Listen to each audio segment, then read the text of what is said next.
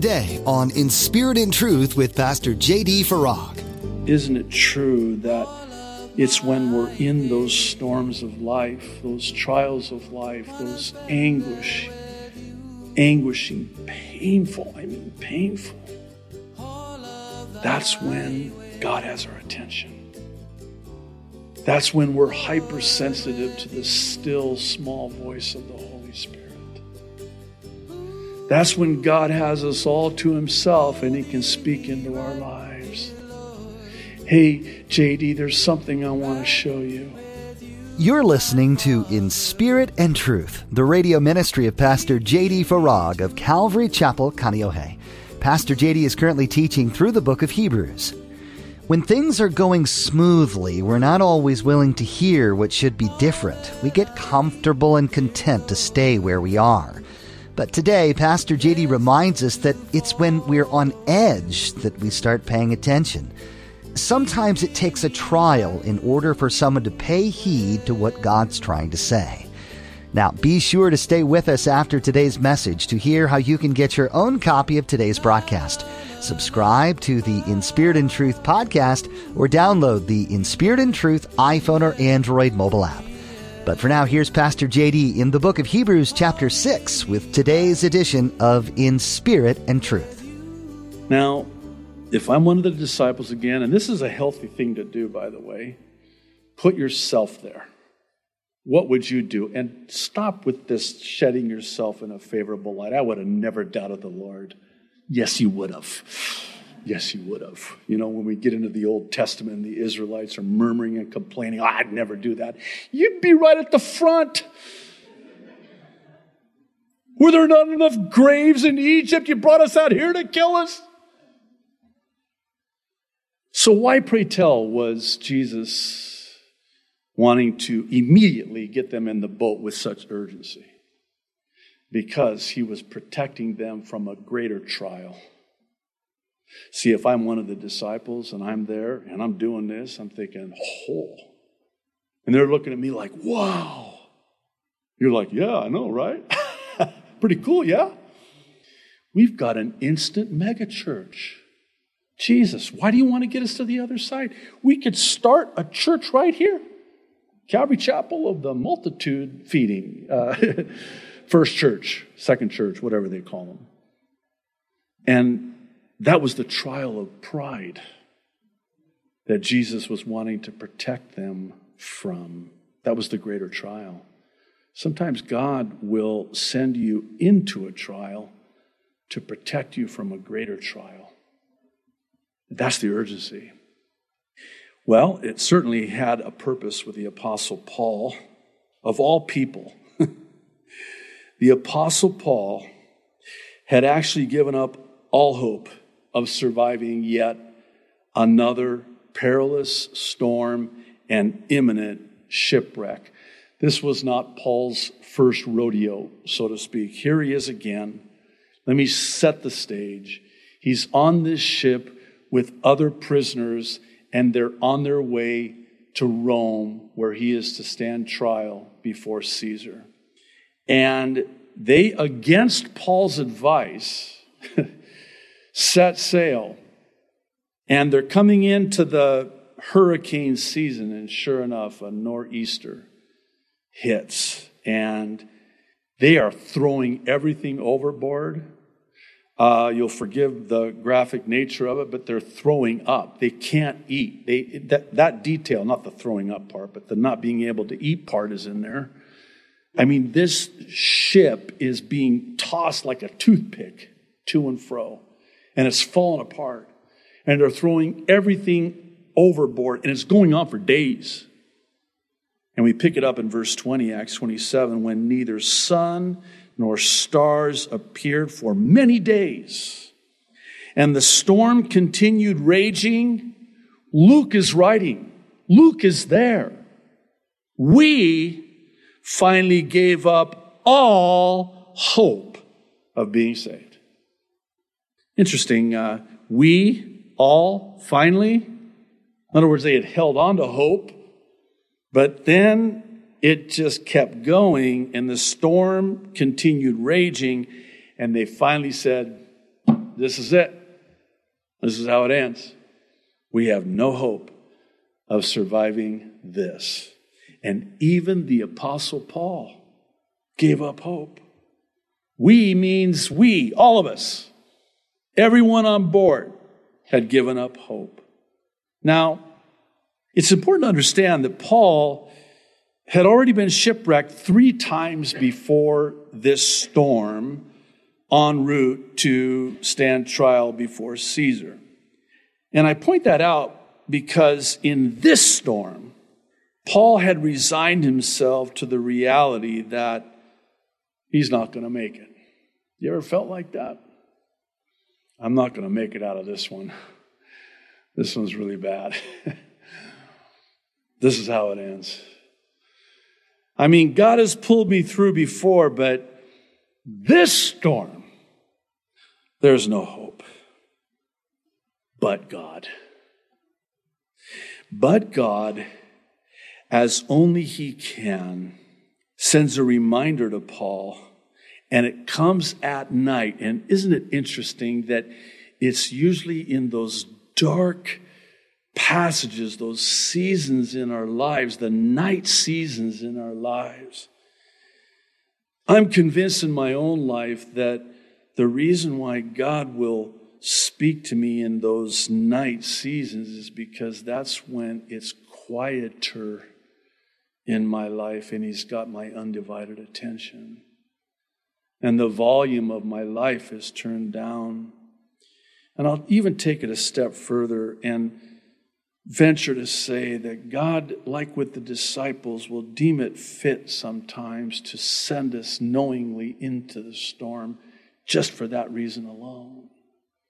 Because isn't it true that it's when we're in those storms of life, those trials of life, those anguish, anguishing, painful, I mean, painful. That's when God has our attention. That's when we're hypersensitive to the still small voice of the Holy Spirit. That's when God has us all to Himself and He can speak into our lives. Hey, JD, there's something I want to show you. I had to allow this so I could show you this because had I not allowed this, you would have never seen this. Hey, JD, there's something I want to tell you. I want to speak to you, but I'm not going to clamor and compete with all the other voices in your life. So I had to allow this storm in your life so that it would be only me that you would hear. And when I speak, I speak in that still small voice. It's a whisper. In the original language, it, it, carries, this is Elijah, by the way, it carries the idea of a still small refining voice where God just fine tunes. I mean, He gets right down to that deep recess in our hearts that only He knows. Only God can know. Only God could speak like that. And it's in those storms. And this is what he does for the Apostle Paul. Everybody on board had lost all hope. It's just a matter of time. So we pick it up in verse 23. After the Lord sends this angel to Paul, Paul stands up and he starts speaking to everyone on board. And this is what he says Last night, an angel of the God to whom I belong, I like that, and whom I serve, stood beside me and said, Do not be afraid, Paul. Stop right there. Come on. This is Paul we're talking about. Fearless, unflinching fearlessness, the Apostle Paul. He walked into a room, everybody paid attention. That's Paul. Jay, you know who that is? That's the Apostle Paul. No way, way, whoa. He's afraid. Why would God send an angel to tell Paul, do not be afraid, if he wasn't afraid? I know that's deeply profound. And again, replete throughout Scripture, we find this time and time again. I think about Joshua. Man, the first chapter of Joshua. I mean, be strong and courageous. Do not be afraid. Why would God say that to him? Because he was afraid. He was discouraged. He was terrified. I mean, I would be too. He has just succeeded Moses. There were some big sandals to fill right there. And he is taking them into the promised land. And he is so afraid. And God says, Don't be afraid. Here's Paul, so afraid. And the Lord sends an angel and says, Don't be afraid. Maybe that alone is a word for someone here today. Do not be afraid. Yeah, but Pastor, you don't understand. I am toast with a capital T and a capital toast, too. I mean, I, I am so riddled with fear and I'm so filled with anxiety. I am so afraid of what's going to happen. Well, don't be afraid. He tells Paul, You must stand trial before Caesar. And he's telling this to the men on board. And God has graciously given you the lives of all who sail with you. That's all of you guys. So keep up your courage, men, for I have faith in God that it will happen just as He told me. And you know what happened? It happened just as God said it would. Imagine that. Wow. God said it's going to happen this way, and it happened that way. Oh, by the way, uh, spoiler alert for those of you that are unfamiliar and not, have not seen how this movie ends. not a movie, it's a real account. But the ship did wreck.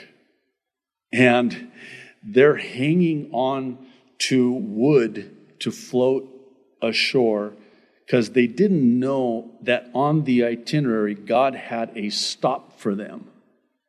It's been said that God directs our steps, but sometimes He directs our stops too. What do you mean? Oh, there was this island. It wasn't the island of Oahu, it was the island of Malta. And apparently, God loved the locals, the islanders there, because that's where they end up. And would you believe that they come to a saving knowledge of Jesus Christ when that ship? I would also suggest, by the way, that those men on board, if I'm one of those guys on board, I'm getting saved right there. When Paul gets, he had me at, we're all going to live. What must I do to be saved? The God whom you serve, where do I sign? I'm getting saved right there. And then they end up on this island, and the islanders get saved. It is, I, this is a, I wish there were a better word. This is a fabulous account. I, I wish someone would make a movie, I mean, a real movie, not this rubbish that we, you know, are subjected to. This is not based on a true story. This is a true story. I would have loved to have seen this. They all get saved. He ends up exactly as God said. He ends up in Rome. He always wanted to go to Rome, by the way. But instead of an all expense paid cruise ship, it was a prisoner ship that got him there, and God had a couple stops on the way. And because God had a plan through this perilous storm. And the Apostle Paul, of all people, he, he had already had this promise, by the way. He had forgotten it. And, and the reason I point that out is because we are so prone to forget the promises of God. See, God had already told him, You're going to stand trial before Caesar. And so here he is in the ship, and maybe he's thinking, well, either God forgot about that promise and I'm not going to stand trial before Caesar, or something happened and God's in heaven going, they shipwrecked? Where, where, Malta? When, when did, no, this was all part of God's plan. In other words, sometimes God will get us where He wants us, but He won't get us where He wants us the way we want Him to get us where He wants us. Let's be honest with ourselves, right? That's not what I had in mind, God. I, I wasn't thinking the whole shipwreck thing, prisoner, you know, Malta, I, I, snake bite. He, a viper fastens itself to his arm. And what does he do? Shakes it off.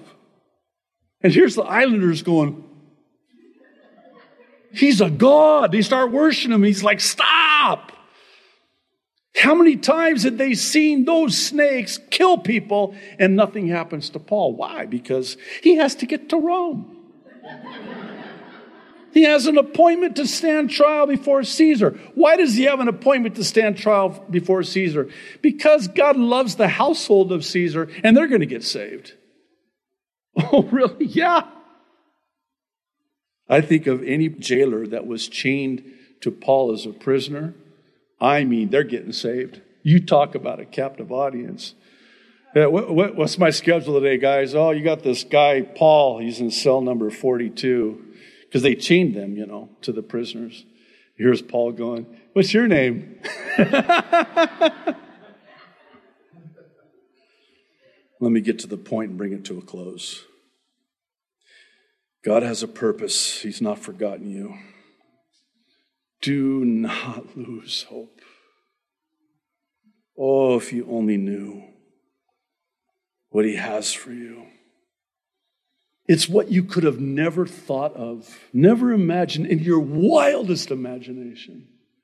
And, and, and, it's not like God can let you in on it because then you wouldn't be walking by faith. It would be sight. No need for faith because I see. So it would defeat the whole purpose. God just wants you to trust Him. And it, it, I mean, I just picture Him wanting to say, Hey, I just want to give Him kind of a hint. But no, I can't. He needs to trust me. Yeah, but he's given up hope. Ah, he'll see. He'll see what I'm going to do. Oh, I'm going to see him through. But I'm going to do it in a big way because I'm a big God. Whatever that trial is, whatever that storm is, I want to assure you and testify to you, because I can, by the way, that God will see you through. You be encouraged. God will never forget you. God will never leave you. God will never forsake you because God loves you. He likes you too. Imagine that. And here's the thing, and you'll forgive the crass way of saying it, but do you ever think of it like this? He has a lot invested in you. The Holy Spirit indwells you as the down payment, by the way, that's sealing you for your day of redemption. He's got a, an investment in you. You think He's going to let go of you? Let you sink? Let you drown? No. He's the anchor of hope for your soul, the lover of your soul, who knows, sees, and truly cares about everything you're going through and will absolutely see you through. You just wait, you'll see. You know, as parents, when your kids were young, you would always just tell them, just wait, you'll see. And they don't want to wait. Of course, adults don't want to wait. I want to see. Well, just wait. See, we always say, well, God's never late, His timing is always perfect. But have you ever thought of it like that God is never early either? And the truth of the matter is, we don't want Him to be early because if He was early, it could thwart us of that which He wants to do in us and even through us. But we impatiently want Him to get us out of that storm. And God said, I'm not going to get you out of the storm, I'm going to get you through it. And by the way, if you only knew the reasons why you wouldn't want me to get you out of that storm because of what I'm going to do in and through that storm. One last thing, just maybe this is another word for someone here today. You're in the midst of a perilous storm, and it is terrifying, and rightfully so. The uncertainty, the fear, the anxiety, I mean, those are very real, and for good reason. I want to encourage you with this truth. And I speak it on the authority of God's word, but I also speak it personally in my own experience in walking with the Lord. No matter how bad it is, it cannot change how good God is. God will have the final word, as dark as it seems, as bleak as it seems, as scary as it is, God will see you through. And when you're on the other side of this thing, looking back on it, you're going to be like, that was amazing. It's like God's going, I know I'm amazing. My grace is amazing. That was awesome. I know I'm, I'm awesome. I'm in awe of you, Lord. That's the whole point. I cannot believe that you did that. You can't? Well, I did it. You see it now? Yeah, I see it now. I wish I would have seen it then through the eyes of faith. Because had I known this, had I been assured of this, I wouldn't have freaked out as much when I was going through this. I wouldn't have fought you and feared and struggled and wrestled and stayed up all those nights tossing and turning had I but known. And it's like the Lord saying, I tried to tell you, but you wouldn't believe me. Now we say seeing is believing. It's really the other way around. Believing is seeing. Man, my heart really goes out to anyone that's struggling, and I know many are. We get many people that email us and contact us and ask for prayer. They're just going through some very, I mean, serious, just serious things. And many are losing everything and they're very downcast and discouraged. And I got to believe that's representative of the church locally here. And I just want you to know God loves you so much. And just wait. You'll see what he's going to do. Let's pray. Father in heaven, thank you. Lord, that hope, you're our hope. You're our only hope. And so, Lord, I pray for anyone who has been losing hope and that hopelessness is giving way to despair. Lord, I pray that you would baptize them afresh in the Holy Spirit, fill them anew, reveal yourself to them in a miraculous way as only you can, and remind them that you will see them through no matter what. Lord, thank you. Thank you for that hope. In Jesus' name, amen. We're so glad you joined us for this edition of In Spirit and Truth with Pastor JD. The book of Hebrews is rather enlightening as it traces all the history and traditions of the Old Testament, but ties them into the significance of Jesus and the New Testament. Essentially, Jesus is the fulfillment of all of the Old Testament covenants and symbols. Jesus is the high priest. Jesus became the sacrificial lamb. It would be fascinating to have been a Jew during Jesus' time and to then later realize that Jesus was and is everything he said he would be. To fully understand the newer things, it's important to go back and appreciate the older ways, how it was done prior to Jesus coming to earth. The book of Hebrews is a wealth of knowledge and a resource for this exact thing. If you're just getting into this study and want to listen to other teachings from Hebrews, we invite you to go to calvarychapelkaneohe.com. You can find more messages there. If you're in the Kaneohe area, you're always welcome to join us on Sundays or Thursdays at Calvary Chapel Kaneohe. We meet for a time of worship, fellowship, and in depth Bible study with Pastor JD. You can find service times, directions, and more at our website, calvarychapelkaneohe.com. Until we meet again, we encourage you to dive deep into God's Word, looking for nuggets of wisdom and insights that God wants to teach you right in the book of Hebrews. As we look forward to next time, we trust that you've been encouraged by what you've heard today. Come back again for another edition of In Spirit and Truth.